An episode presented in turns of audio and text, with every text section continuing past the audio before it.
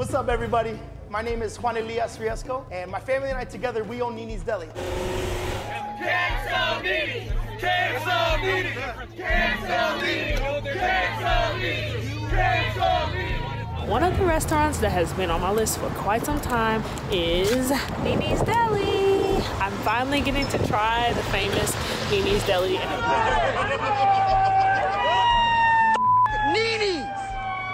See what happens when you play with me, Wani? I'm gonna expose your whole f***ing life!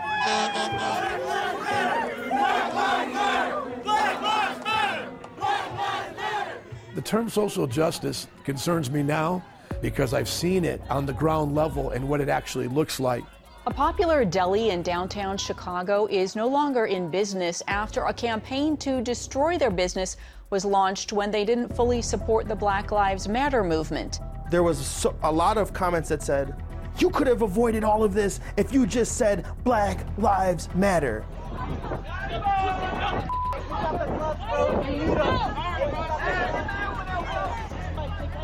I had to say verbatim exactly what they wanted to hear. And then, just then, they said I would be able to still exist if I would allow them to tie me up, speak their words, and bow down to the social justice movement. The biggest coward in Chicago!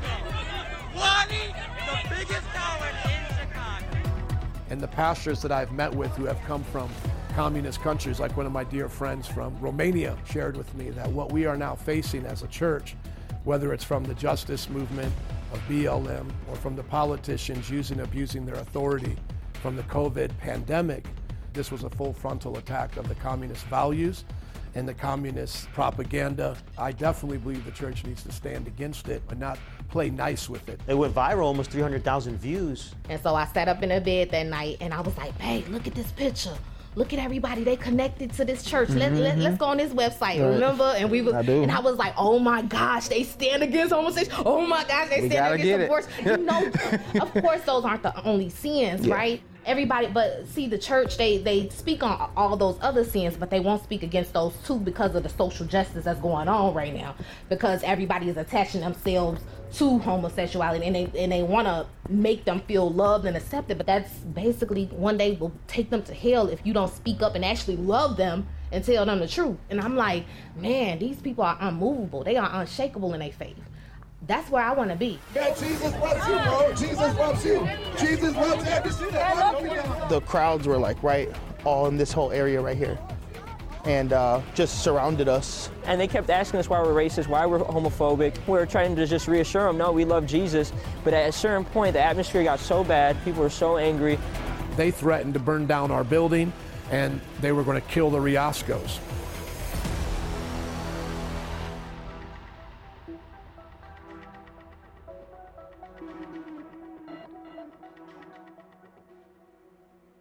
Juan Elias Riesco's family owns Nini's Deli, a bright pink neighborhood staple that's been in West Town. My mom's family immigrated from Mexico in the 60s. I was born in Tampico, Tamaulipas, Mexico. My father came um, to America as a typewriter mechanic. When my mom saw how much money he was sending home, she thought there's a better life for us there. So she gathered us all up. She brought us to America. I turned six here and went to, uh, to school here, learned the language, just like my father said we would all learn and be law abiding citizens. And my dad's family immigrated from Cuba. And my grandfather was a political prisoner in Cuba because him and his friends were trying to overthrow Fidel, of course. They got caught. Uh, my grandpa did about 10 years in prison. I had a summer job. I worked on the corner of my home. And that's when my husband and his family had bought the neighborhood grocery store. And so, yeah, so we met and then we married. We just became um, a real institution in the neighborhood. And then we reopened again uh, as, as Nini's Groceries, which is my daughter's nickname. I remember growing up that I had always had this yearning for more inside of me. If I were involved in anything, I always wanted to do it to the nth degree. So when I was young, I got into shoplifting, and that turned into shoplifting every day after school because I always wanted more. When I got into high school, I would hook up with women, and then I realized I just want more. And that turned into hooking up with men. And that turned into a lifestyle of homosexuality. Everything wicked that I can do and get my hands on, I did. I literally wanted to be a career criminal. And honestly, those were things that peers of mine wanted to do as well. When I would share my aspirations of hooking up with countless people and shoplifting really expensive things, I mean, I would find affirmation in my friend group. I had decided to go live in San Francisco, where I thought I could pursue my sexual identity, pursue my uh, lifestyle of criminality. I was confident that I was a good person. If I had shoplifted five things, I would make sure to give away a couple. On my way to go do graffiti, I would pray to the sun and the moon beforehand. And I was convinced that the sun and the moon were protecting me. I was convinced that stars were my lookouts. Um, I had no real spiritual direction. I had created my own religion. And I was even sharing that religion with other graffiti artist friends of mine. Like, we should always pray to the sun and moon before we go out. And I don't even know where I got that from.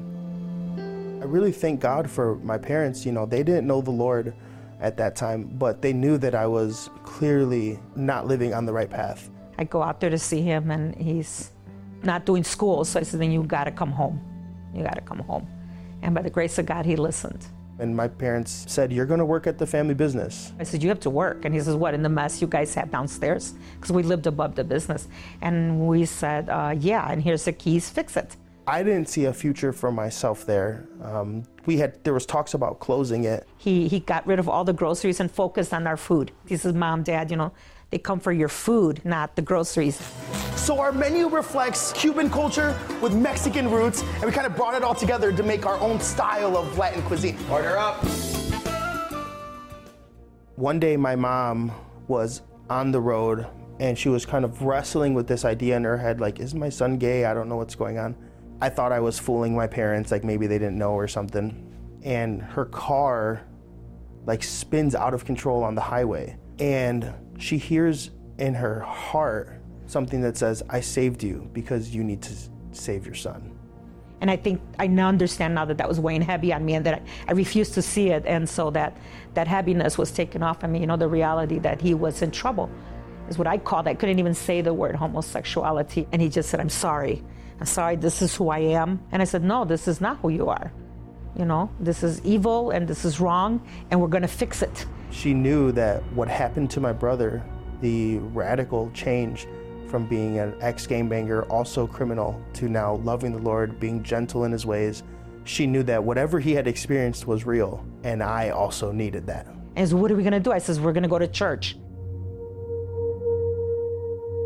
I love being a pastor, serving God's people. I see myself as an elder to a congregation that gets to operate in all the different gifts of the ministry. I've been in the city of Chicago since 04, started pastoring our church in 05. My heart for the church in Chicago is to be based on connecting people to Christ, mentoring them with the things of Christ, and then sending them out. And by doing that, we've impacted a lot of different communities. The makeup of Metro Praise International is young adults, diverse, but heavy on the Latino side, and most of them uh, first generation. If someone came to our church, it would look pretty much non denominational. For me, I have to be where the people are doing the ministry as I saw Jesus do. I like to go to the downtown area where you can meet a little bit of everybody. The lust of the flesh, lust of the eyes, the pride of life comes not from the Father, but from the world. Before I gave my life to Jesus Christ, I had a lot of lust in my eyes. I was a homosexual man before I gave my life to Jesus. I lusted at anything that had legs, anything that had eyes. My flesh craved it. But when I gave my life to Jesus Christ of Nazareth, the King of Kings and the Lord of Lords. When Juan first came to us, he had pretty much the worldview of a young adult in this community, but he came to church with an openness to hear what God was doing because he saw what God was doing in his brother's life and he wanted to see if this would be something that would be applicable to his life. And I remember getting on my knees and just asking the Lord, if you are real, would you just touch me one time? And I felt the Holy Spirit's presence on my heart. God opened his heart and brought him to himself, and Christ began to do a work in his heart to make him an outspoken disciple. He started bringing in others to church. Probably in His first year, he brought more people to church than anyone else in our time pastoring in Chicago. Juan just started working so hard, and and and we I just saw the you know the growth in him as he gave his life to the Lord. And I remember kind of sensing if you serve every person at Nini's as if you're serving Christ, there would be blessings here. So here I have the slow cooked shredded chicken empanada with the cucumber salsa. I would take that approach as if I was serving Christ with every person. And I remember when we would have one, two, three customers every hour, I would go so hard for them, make sure their table was good, welcome them into my family space. I would tell them parts of our family story, explain the concept behind the menu, get to know their families, their allergies, where they lived, how they traveled, if they rode their bike or took the CTA to the shop. For the first three years, I did that tirelessly. It got to a point where we would have a line of people out the door, and I knew Joe, I knew Kevin from Texas. And I had a customer, I remember it was his first time coming, and he said, How do you know every person in line and their orders and their families' names and their families' families' names? And I said, When we were slow, I didn't see them as customers. I saw them as people I could love. And it wasn't me, it was Christ using me to befriend and to love and to serve the people that came in. And it was really that approach that allowed us to become, over the years, the highest rated restaurant on Yelp in Chicago. Why is Nini's Chicago's best? What makes Nini's truly Chicago best is our love for people and our love for our community. Every time I come in, they treat you like your family. I like that they're so personable. It's like being in your family's house. Wani just makes this a really welcoming environment.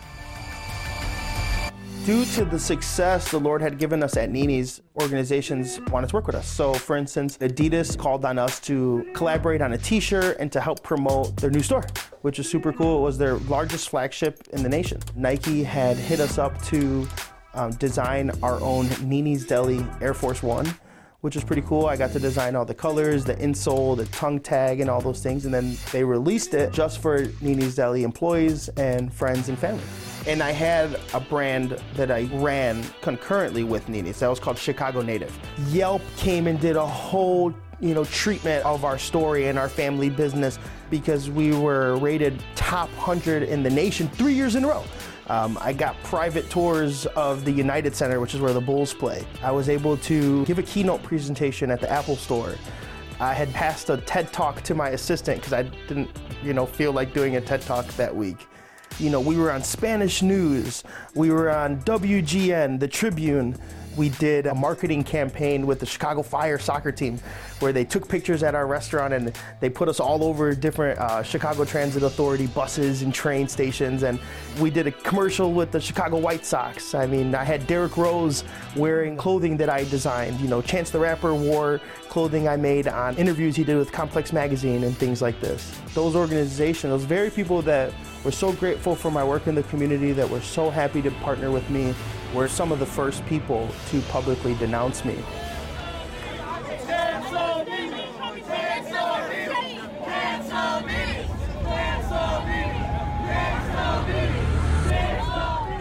everything was like back to back, right? Like George Floyd, that incident hit, the internet blew up. You know, um, everybody started to take their stance. We were attending a church at the time, right before they started closing down all of the churches.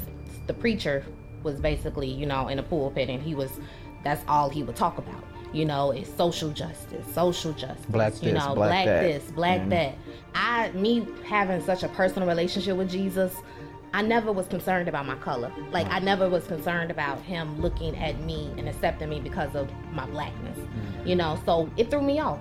we started seeing people become very passionate about race, about color. It was very heartbreaking to watch our city burn. It was very heartbreaking to watch people trash a city that we grew up in, that we love, that we do ministry in.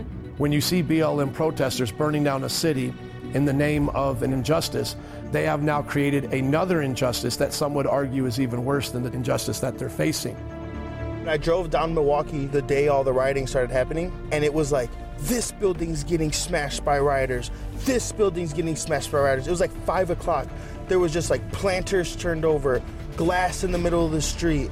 We lived above Nini's. That's where our apartment was. So I knew at any moment Nini's was gonna get bricked and stuff too. By the grace of God, it didn't. So I have to I had to take the street to get home, and it was just it was like a nightmare. Look at Black Lives Matter. It's like if you don't put Black Lives Matter on your restaurant, it's just guaranteed to get destroyed. And I just want to kind of put into perspective how destroyed this community has become. They're still closed because of COVID restrictions. And then on top of that, when all the rioting started happening, they all got smashed. So a lot of them still have their windows boarded up. I mean, this is from June. Some of the restaurants that are considered like institutions in Chicago got destroyed. BLM on the windows right there. Boarded up BLM over here. This business gone, but of course, hey, at least there's black art up. That's helping. G Star gone. Probably never to return. This store has everything on sale.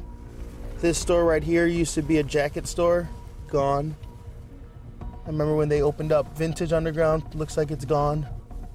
Of course, put the fist up and then we won't throw you down.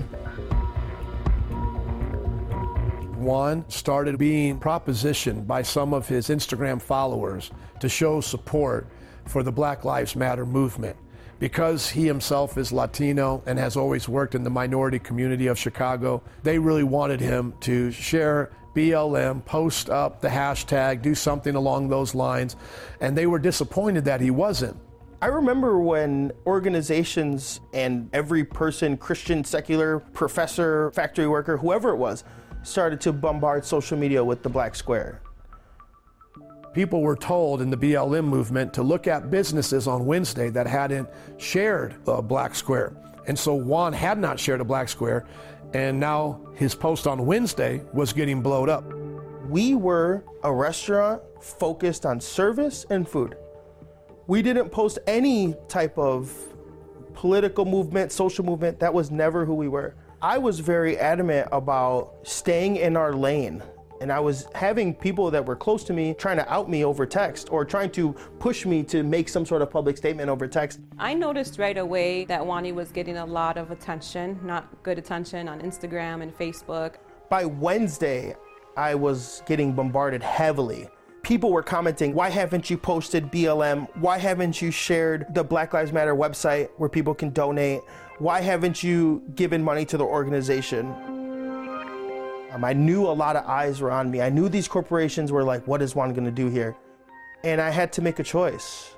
I actually reached out to him and helped him write the statement that he put out, uh, just letting them know that we love our black brothers and sisters. Like, we really tried to communicate that. We made a post saying, we believe all lives matter because all lives are made in the image of God. And when I posted that, all hell broke loose. People were so angry, so upset at Wani. They didn't like that it was so hard for him just to go along with BLM and they just couldn't understand it. So they missed the entire nuance that he was trying to make.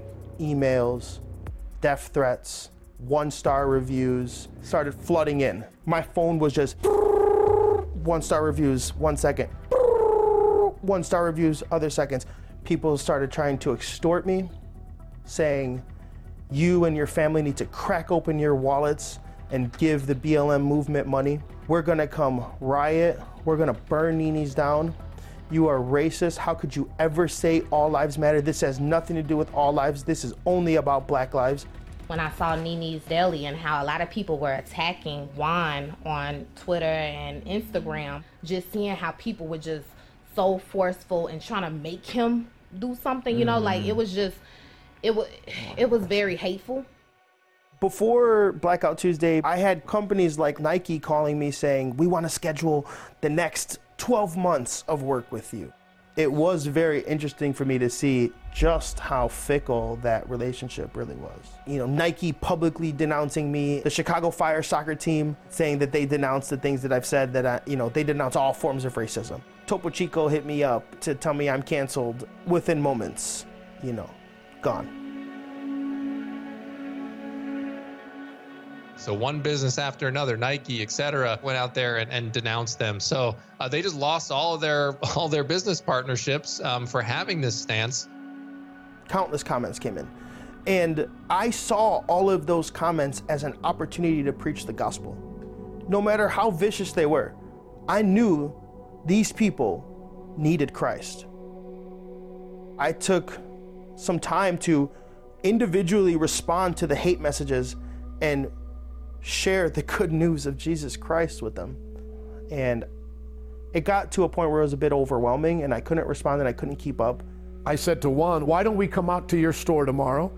We'll preach, we'll give out free empanadas, and everybody can meet you, they can meet us, and we can have discussion. They had essentially laid out their game plan to me. If you don't give us money, if you don't say what we want you to say, we're gonna come protest. Someone might burn you down. And I'd let them know if y'all are gonna come protest, we're gonna come preach. My check, my check.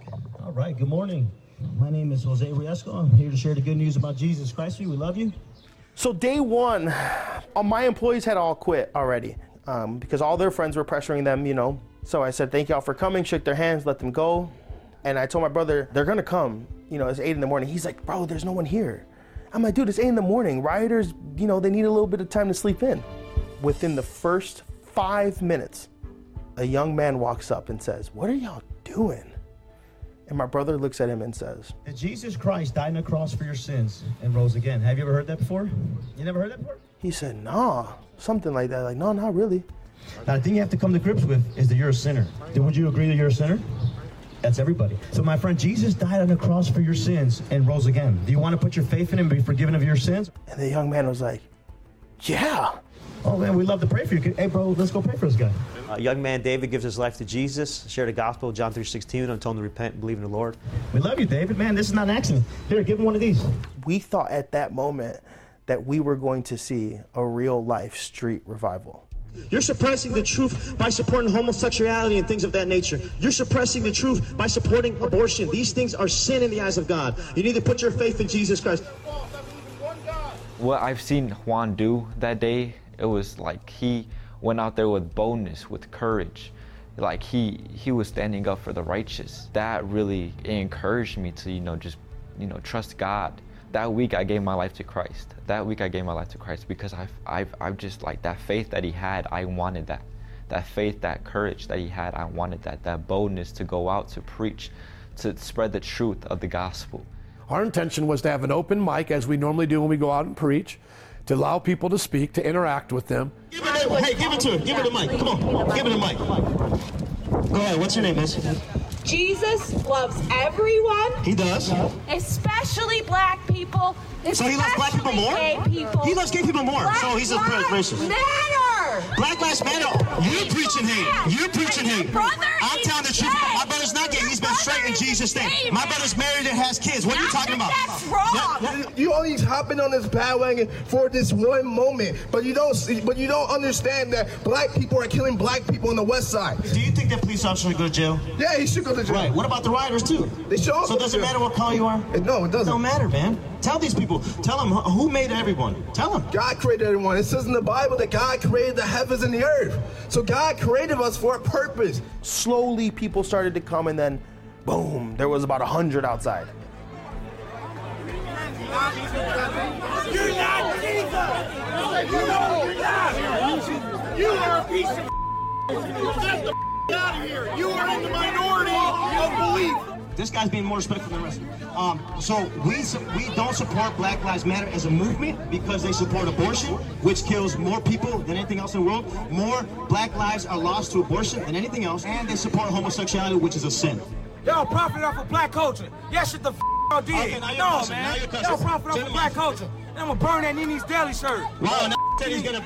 Y'all. Wow. Nini's Wow, Deli. really? One too. When I got there, I had noticed just the crowd that was forming. Uh, I had noticed Jose preaching, so we started having dialogue with people, uh, and that's where I, I kind of hopped right in. I started evangelizing some of the guys that were there. Uh, when I was talking to one guy, there was just a lot of like anger, a lot of assumptions, he was talking about Juan as if he was a racist, and I was just uh, reassuring him, like, no, he, he's just a Christian, and this is what we believe. And as I began to quote scripture, I found out that the people really had a problem with the Bible.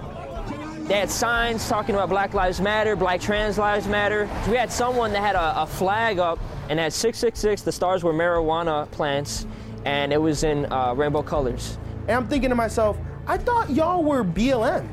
Like now it's 666 gay flags. And so that was really for me, you know, I was like, this ain't even BLM. This is all the demonic realm. You know, and that's why we really knew it was not a, a physical matter. It was totally a spiritual matter because all different flavors of sin came out to stand against the gospel. We believe people hate the gospel in churches like our church that are gospel centered because they're unregenerate and their hearts are darkened and they're unable to see the light of Christ. And they willingly suppress the knowledge of God by their wicked behavior. But we believe as sinners, we were all that way.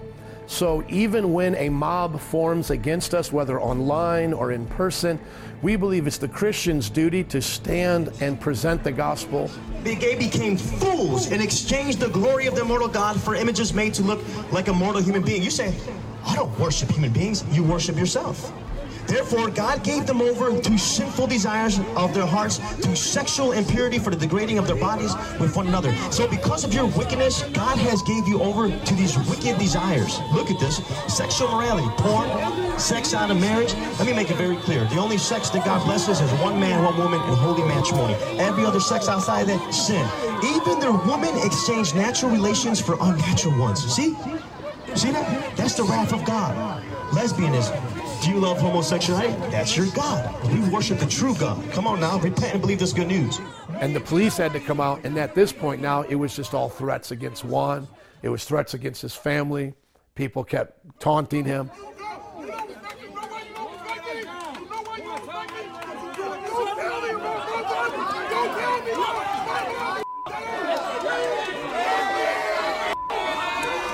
I felt a little bit of fear, I'm not gonna lie. Like I was a little afraid. They were being very aggressive with us, spitting in our faces. A lot of people was really offensive because I was African American, but I was standing with my church. I was called a coon by a white person. It wasn't like, it was literally a white person calling me a coon. I didn't even know what that word meant until like I looked it up online and I was just like, oh man, you know, they're actually calling me a racial slur. And, you know, they stand for Black Lives Matter and also had people throw water and uh, cans in my face because of me preaching God's word. When we were standing in front of those people and I heard the threats coming, I uh, began to think to myself, can I die now for the gospel? And I felt a great fear come, like, uh, I don't know if I want to die right now. And I had to pray and become at peace with becoming a martyr for Jesus.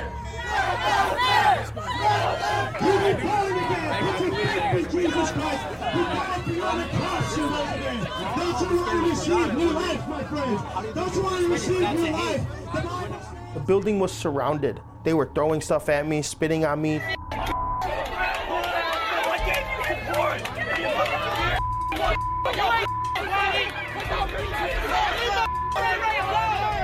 There was people there that we had served faithfully for years protesting against us people I went to grade school and high school with that I love, that have my phone number, that could have just called me to hear my perspective. There were graduates from Bible colleges protesting against us, and it especially hurt when it was people who identified as Christian. It became really clear to me that social justice, BLM, was drawing a line in the sand for believers, and I was seeing it instantly in the body. Um, I would have fellow brothers message me like, God would affirm BLM and affirm social justice and affirm critical race theory, and you just don't understand the real gospel. And I had at first taken the bait of those conversations from people who I loved. They graduated from awesome Christian institutions, or at least institutions that I thought were awesome, saying, if you hear the plan of social justice, you would believe that God was on, on the side of the social justice movement. It was overtly obvious to me that they were saying, You don't understand social justice, and I, as your Christian brother, am going to teach you about this movement and how it parallels the move of God. I supported you. I came here, I wrote a review. I wrote a review about your Cuban family. Sonny, what the Your Chicago native friend, I hope it destroys after this. Get that thing, come on. Would y'all grow up? Grow up.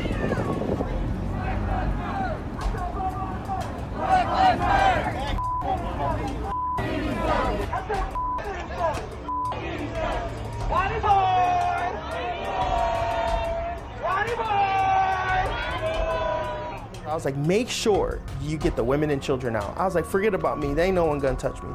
But make sure you get the women and children out safe. There was only enough officers to ensure that. So they got the women and children out safe, and me and one of my brothers from the church, we just walked out. Somebody take that guy back Hey, black people kill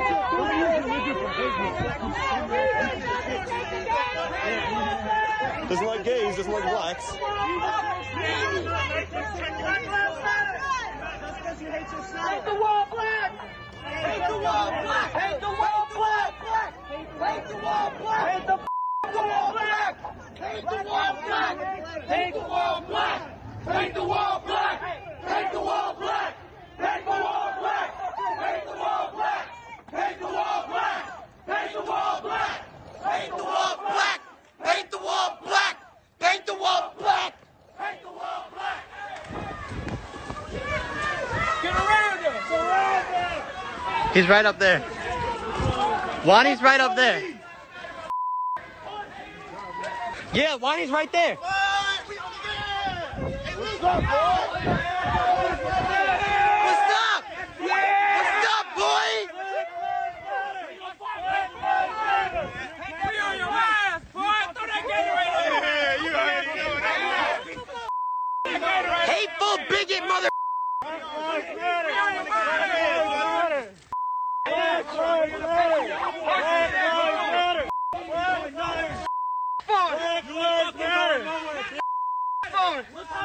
How you doing, buddy? Yeah. Black Lives Matter. Black Matter now, baby.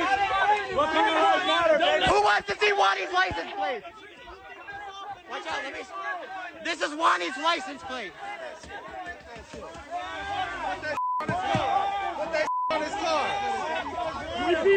Everybody screenshot and share his license plate.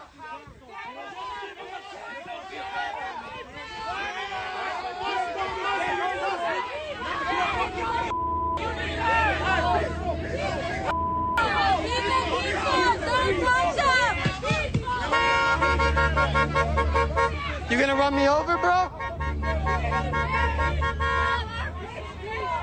Run me over! Run me over!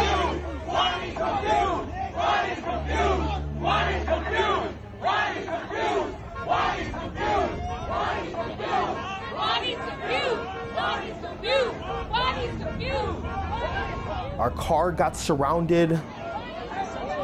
Police had to come create a barricade to get us out of our parking spot. Look at Wani and his family pulling up. Mother hiding behind 50 cops. Then I started getting comments like, Where does Juan's family work at? Let's message his family's jobs. Just called Juan's brother's employer. Just called Juan's sister in law's employer to let him know that their whole family's racist. They need to kick them all out of their job. So they were already contacting our job. I tried to resign. They wouldn't even let me resign, but they made a public post basically insinuating that I'm a racist and homophobe. So they were contacting the job. My wife was working at a real estate agent. They doxed her. She ended up getting fired. My wife said she was getting pictures of people walking through my yard to the front door, taking pictures of the window, like the big old window in the front, saying nobody's home. Like people are like literally walking there. And t- one guy's talking about killing my kids. When it became for us dangerous is when they kept putting out our address with their threats. And how that affected us as a family is my wife began to get concerned for our six children. What's going to happen to our family? Is it safe to be here? They went to our website and began to find out where our home Bible studies were. And then they started making threats on those people's homes. They started leaving notes on their cars. Uh, they started finding out where they worked by doing background checks. They started calling up their bosses and their employers. They protested in front of some of their workplaces. uh, wanted them fired. And my pastor calls me. He's like, "Bro, they just leaked my address. Your brother's address is leaked. They leaked your mom's address." I buried my husband in April, and I was mourning him. That week, right before it happened, the event, uh, in my prayers and in the middle of the night, the Holy Spirit would wake me up, and and I'd get two words: "Get out." And I'm like, Lord, where am I going? I don't understand. You know, I'm a woman in mourning, have no business traveling. And I leave town that Thursday morning, and I learned everything after the fact. And friends were calling me and texting me and said, you know, where are you? And I says, I'm away. And they're like, no, you need to get home. And I says, no, I don't. And then I just turned off my phone. At that point, I had, you know, 10 month old daughter. My wife is pregnant. I don't know if any of these threats are real, if they're empty, but in Chicago, we don't really wait and see if they're real.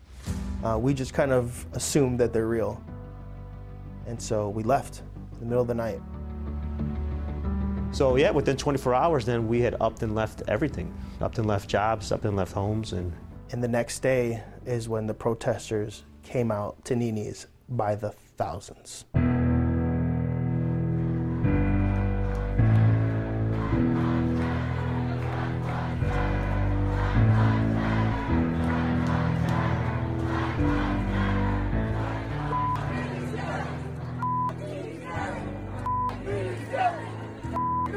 When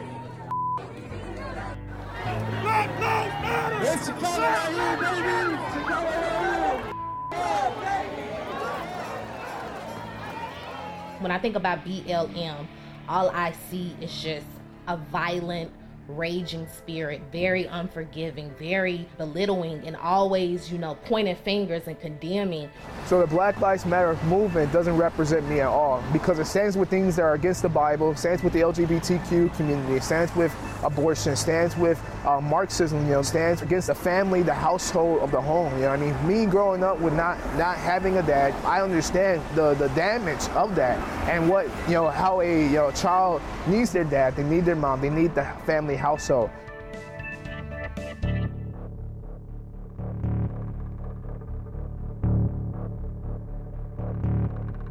You know, these people, they glamorize evil. They totally paint evil to look cute, to look pretty, to look attractive. There were some people that the community would consider community leaders who had their businesses destroyed. And they would take pictures in front of the glass of their destroyed business on the floor. And they would say things in their captions like, We can fix this glass, but what really needs to get fixed is all of the oppression going on in our government and societies on black bodies in America. You know, and if they didn't give a response that basically said, Thanks for looting my business, they would get destroyed again. And just about every company that's still open, like if you're still open right now, doing good business, you have to affirm what they're doing. You have to be putting out emails saying this is how you could support a local black business. That like if you're a cafe that's doing good, you have to be regularly putting out information towards cafes that are black owned. I don't give a hoot what color the owner of a cafe is. If the coffee's good, the coffee's good. It is so ridiculous. Noble Square is tonight a neighborhood saying hate has no place here.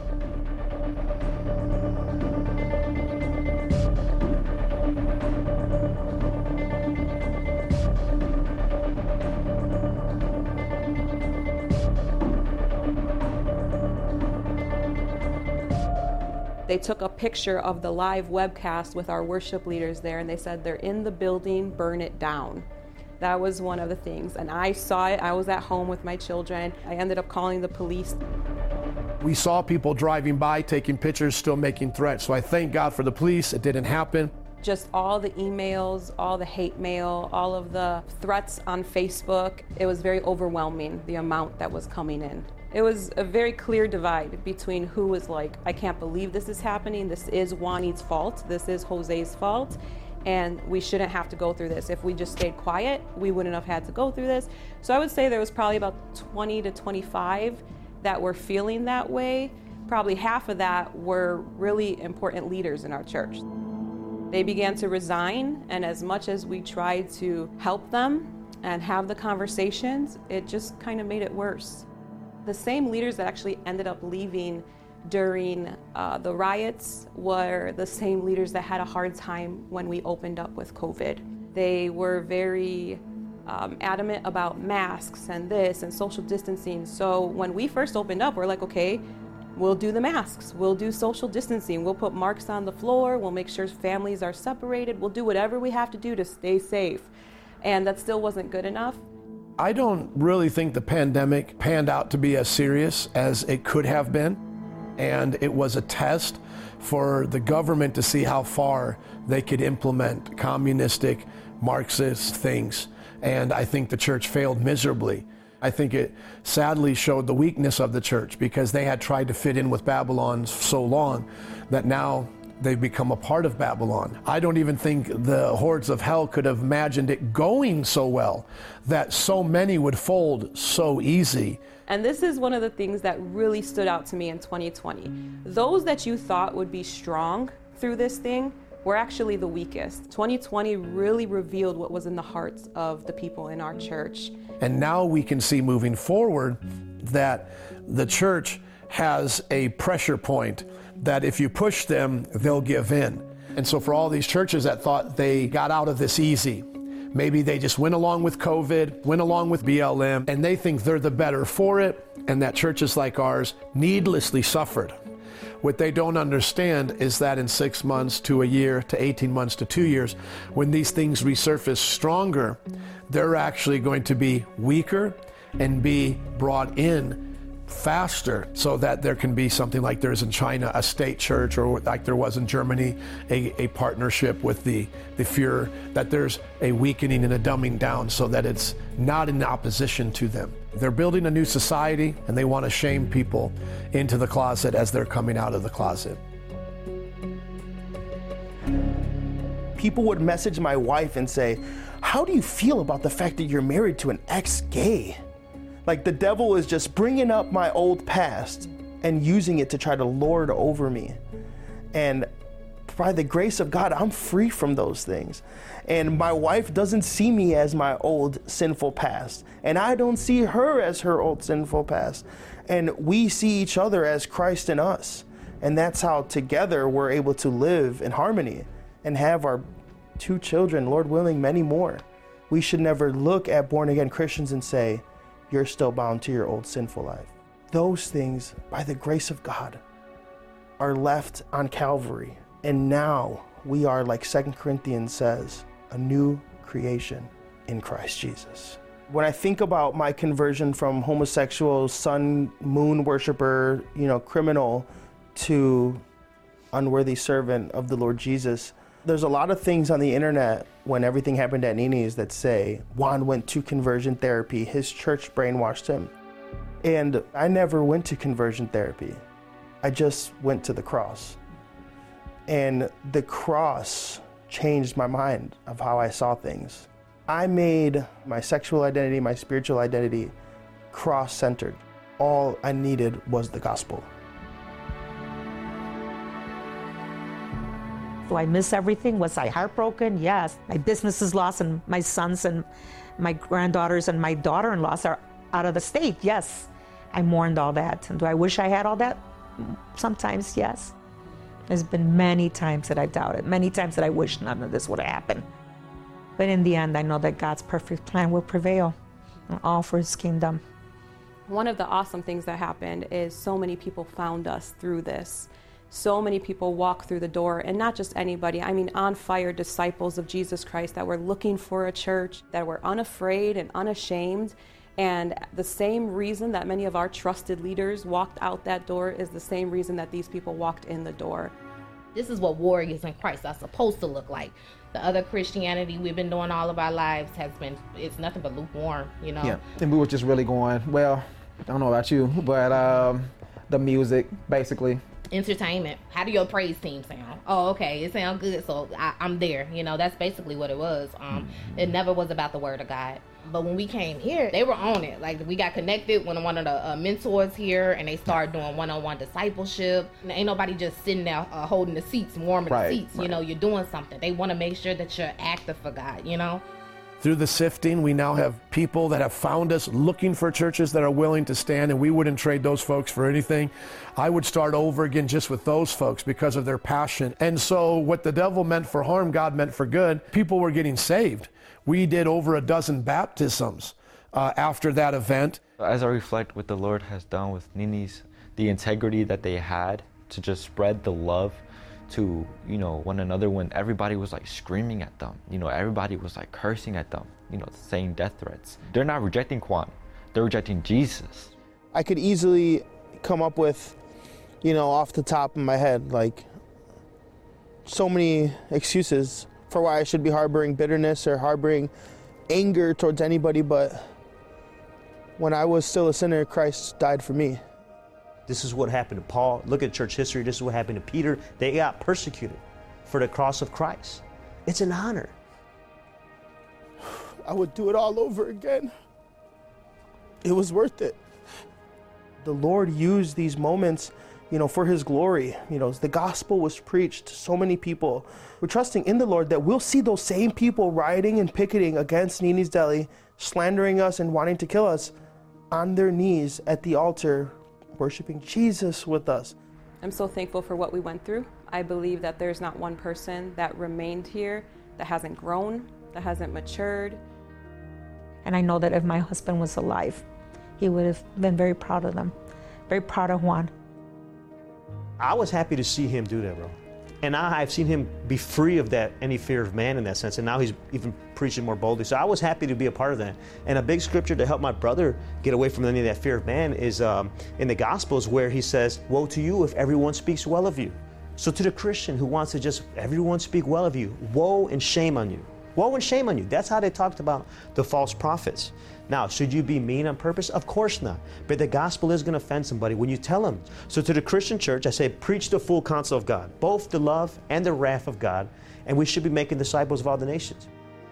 I would like to urge the body of Christ to examine the gospel that they present.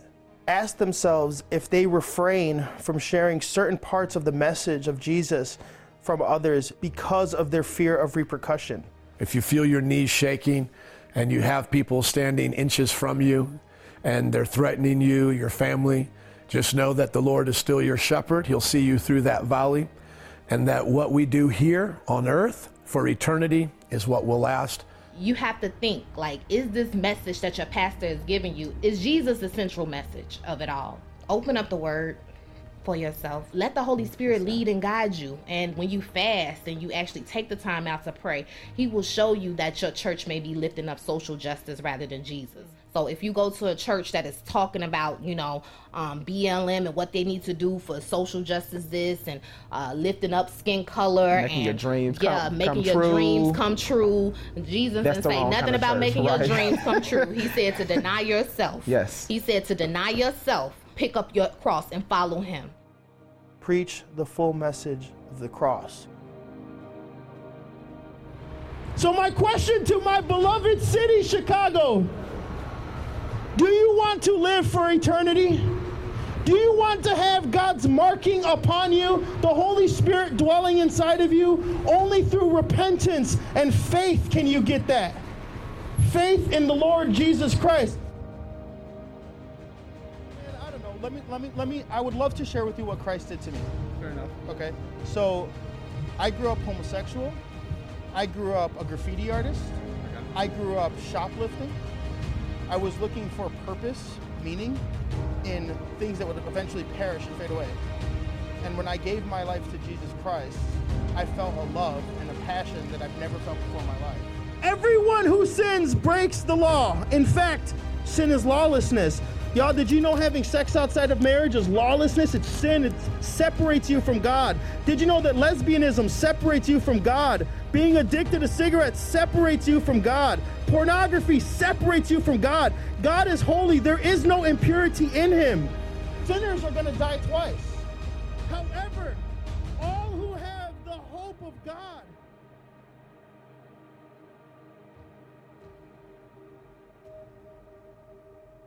We have Juan and Pastor Joe with us now to talk about the documentary which all of you just saw. That was powerful stuff. Juan, can you believe that you actually lived through that? I can't. Dude, there's moments when I was watching the film and I was like, wait a second, what happens now? Because it, it was I, I literally forgot for moments that that that is the life that the Lord had us live through. It was yeah. I think a lot of people would have a hard time under that kind of pressure, uh, maintaining their Christian witness. Because um, I'm sure there's a lot of thoughts that come into your mind about you just threatened my family, like I'm to lose it. Um, Pastor Joe, uh, I know you you navigated this. You're you're you're Juan's spiritual um, mentor as his pastor, and there were other people in the church involved. Um, could you talk to me a little bit about Christian witness? Because I think a lot of people watching this just wonder how you guys kept your cool and, and stayed loving through that. I think when we're in those situations, the words of Jesus come really to life. You know, don't think about what you're going to say when you're put before governors or leaders, when you're being persecuted, because I'll give you the words to say. I think if I was, you know, accosted or confronted by people on the street making those kinds of uh, threats, without the context of the gospel, I might react a little bit different, more in self defense. But even then, you don't know what the Lord will have you do. But when you're in the context of the gospel, I really just felt like a sheep. You know, I really felt like I was either being led to slaughter and it was the Lord's will, or the Lord was going to be my shepherd. It didn't seem like I could fix it by trying to step up as a man and meet their aggression you know, at that point. I, I didn't think that that was going to help in either way, either give glory to God or actually deliver me from the situation. So I think we're just having to trust in the Lord in those times. And, you know, as I said in the documentary, your knees are shaking, your voice is quivering, you are feeling at times afraid. Well, at least I was, but you're you're also feeling the confidence of the Lord to stand your ground to keep preaching. And I can only imagine what it feels like to be um, in those places right now in other countries where they're not even protected by the police. We at least had the police there for a great deal of it. Yeah. Well, we see God working through it for sure. I mean, you, you talked about some people who recommitted their lives, who got saved as a result of seeing the Christian witness of MPI Church and Juan, the witness of, of your family going out there and preaching the gospel there.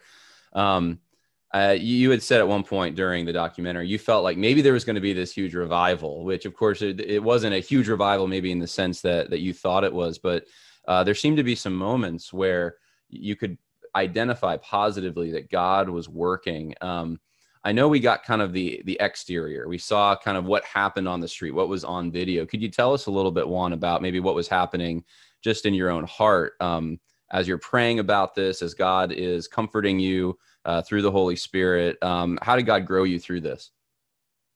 Yeah, absolutely. Um, some there, there's a scripture or a portion of the Gospels that was really made very clear to me uh, through this whole thing, and I look back and think like that this the scripture was really manifesting uh, right before my eyes, and it's the portion of the Gospels where we read that Jesus approaches a large crowd, or rather, uh, excuse me, a large crowd approaches Jesus and he looks upon these people and sees them as sheep without a shepherd. Um, he sees them as abused, um, and because of that, and and obviously because he's um, God in the flesh, he he sees these people and, and approaches them with a gentleness, and approaches them with, you know, the heart of a shepherd, a heart of love.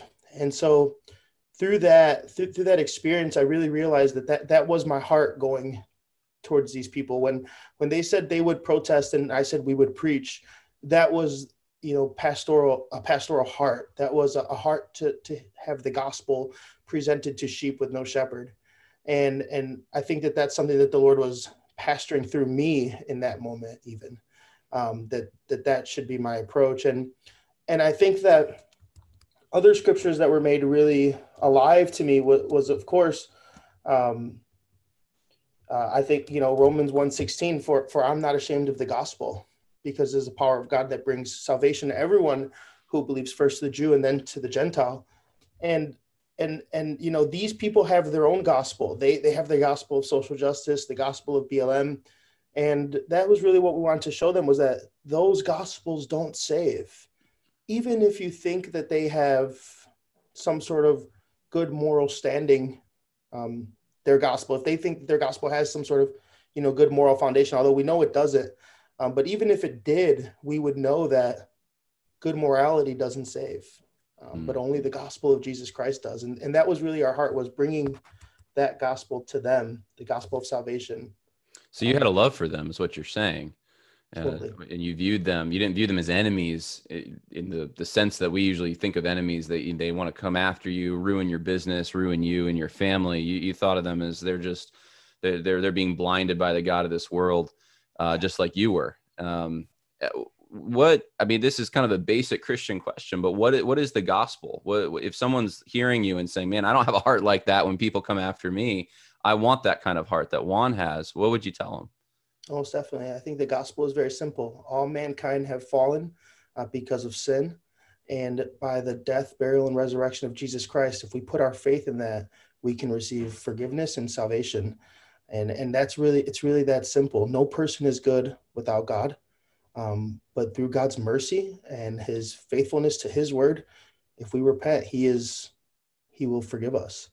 And that, that's really the, the message that we want to share with those people. Amen. Amen.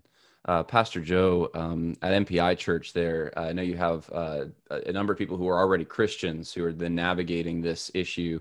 Did you you see a lot of maturity happen at your church as a result of this? People now more prepared, more on fire as a result of taking this stand.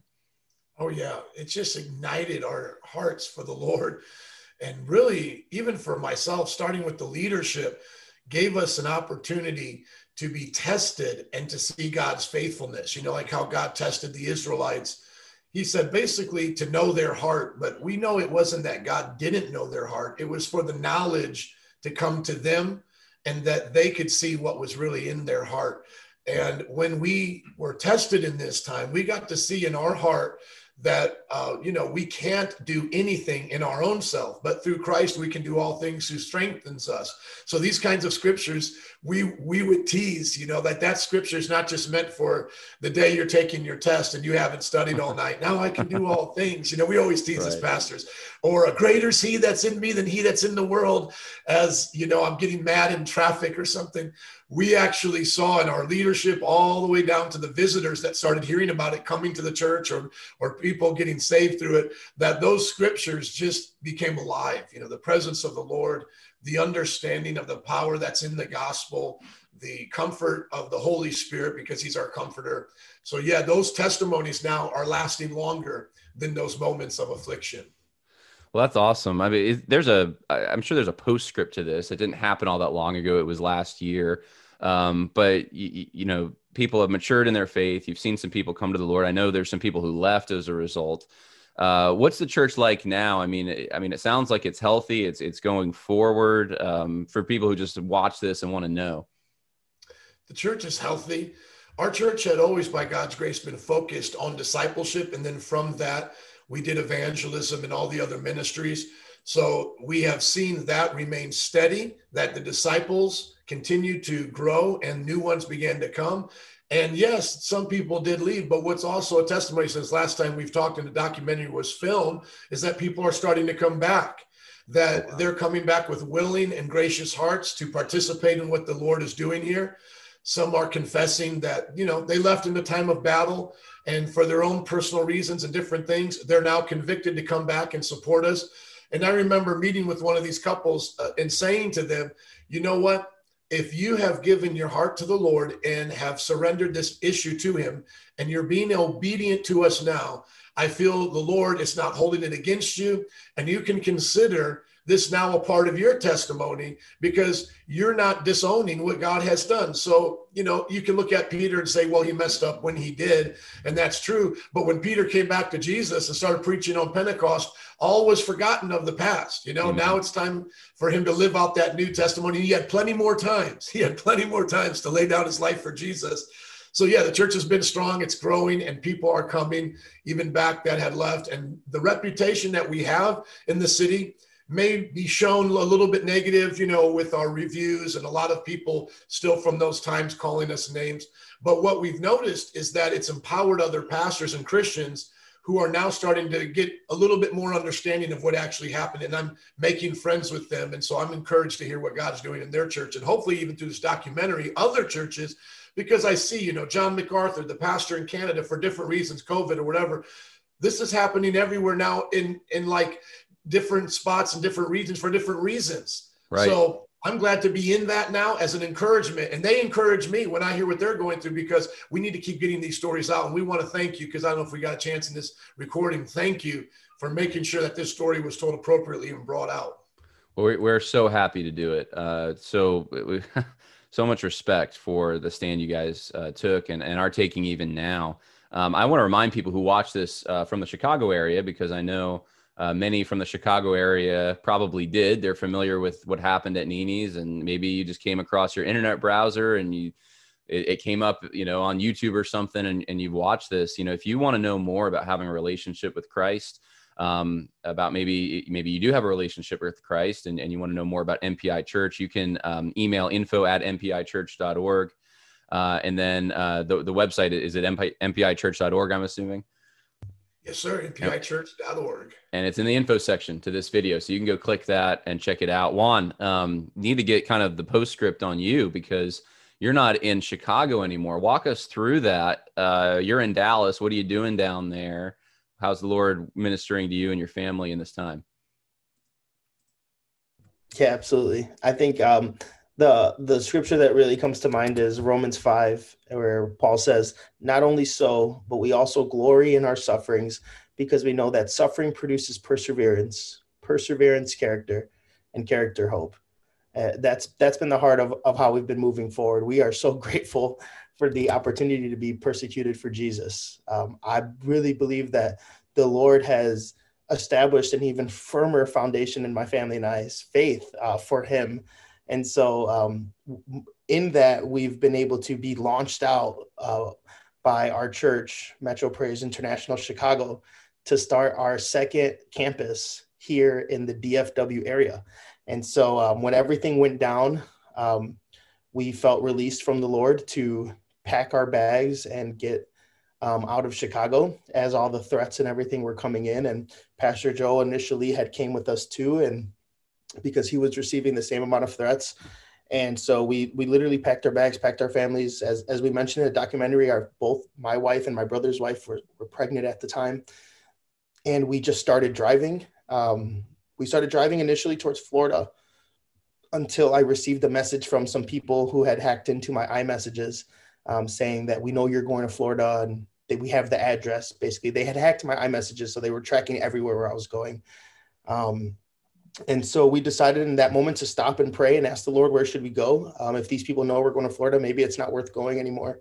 And so we had sensed in our hearts that the Lord was directing us um, towards Texas. So we are um, have planted uh, a new church officially by the grace of God here in the DFW area. Um, our pastor, uh, Jared Walker, who served faithfully under Pastor Joe for, I want to say, almost a decade, um, is our official campus pastor.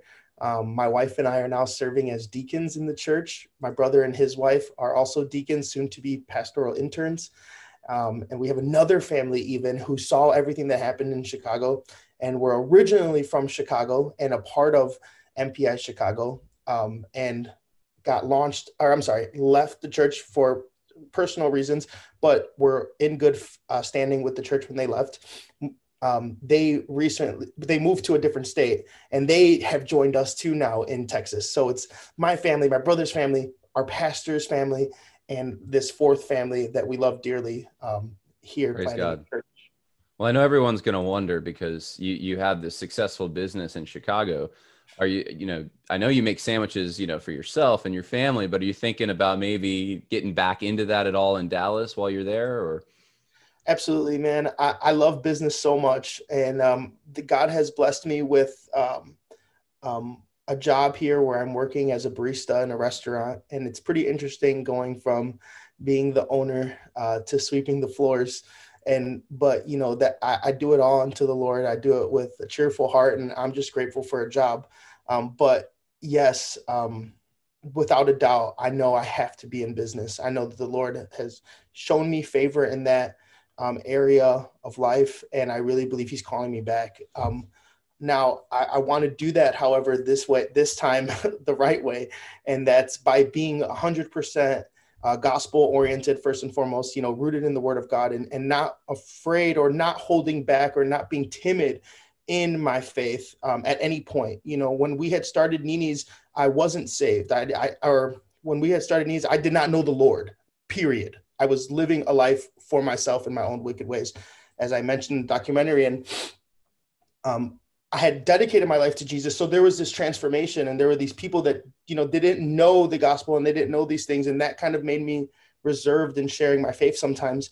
But moving forward, I want to do a business that's glorifies the Lord fully, um, that is transparent in our in our beliefs on um, this wicked generation. Um, and and I believe that that's how the Lord is going to pan Yeah. it out. Now I don't or play it out rather. I uh, ha- haven't made um, I'm just waiting for the right doors to open until I make that move, essentially. Well, I wanted to mention to everyone who's just watched the documentary or watching this discussion if you live in Dallas and you have uh, maybe business opportunities or you want to contact Juan to talk about opening a restaurant or something, uh, his email address is in the info section. And, and of course, if you want to just talk to him about the MPI church in Dallas, you know, I'm sure um, Juan would be willing to talk to you. And, and I know I, I speak on behalf of Pastor Joe and you, Juan, anyone who's watching this, and they just don't have a personal relationship with Christ.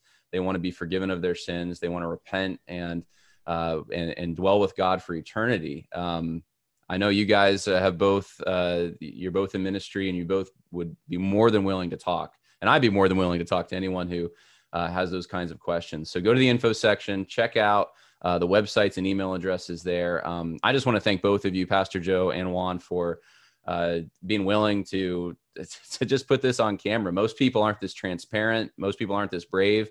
Um, and we just see the the Holy Spirit working through you guys. And uh, I just want to say thank you from from all of us who, who have just watched this and been encouraged. Amen, bro. Can I share one last verse, brother? Please John? do. Please do. Amen. Uh, Luke 17 10 uh, says, So you also, when you have done everything you were told to do, should say, We are unworthy servants. We have only done our duty. You know, I really feel like that's uh, the heart of Metro Praise International. That should be the heart of every Christian. And despite whether you go through a big um, situation like what we faced, or you know you're going through a personal moment where you're evangelizing to someone you love, or whatever the situation may be, um, just as Christians, may we never boast in ourselves. May we only boast in the Lord. And may we always have this on our lips that we are nothing but unworthy servants of the Lord Jesus Christ.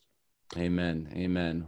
Well, with that, thank you both. Uh, God bless you, and we'll be praying for you moving forward. Okay. And thank you, my brother. All right. Bye now.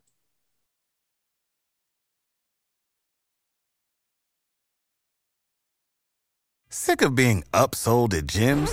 My guy, you're currently a base member? For $90 more, I can upgrade you to our Shred membership. For 130 more, you'll be a Swole member. And for just $300 more, you'll reach Sweat Platinum. At Planet Fitness, you'll get energy without the upsell. Never pushy, always free fitness training and equipment for every workout. It's fitness that fits your budget. Join Planet Fitness for just $1 down and $10 a month. Cancel anytime. Deal ends Friday, May 10th. See Home Club for details.